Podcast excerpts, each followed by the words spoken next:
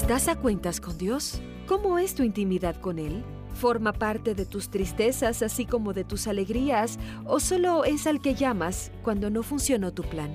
Personalmente, invito a mi Creador a vivir esta aventura para la cual me diseñó, pues una aventura con Él es el preludio de una eternidad a su lado.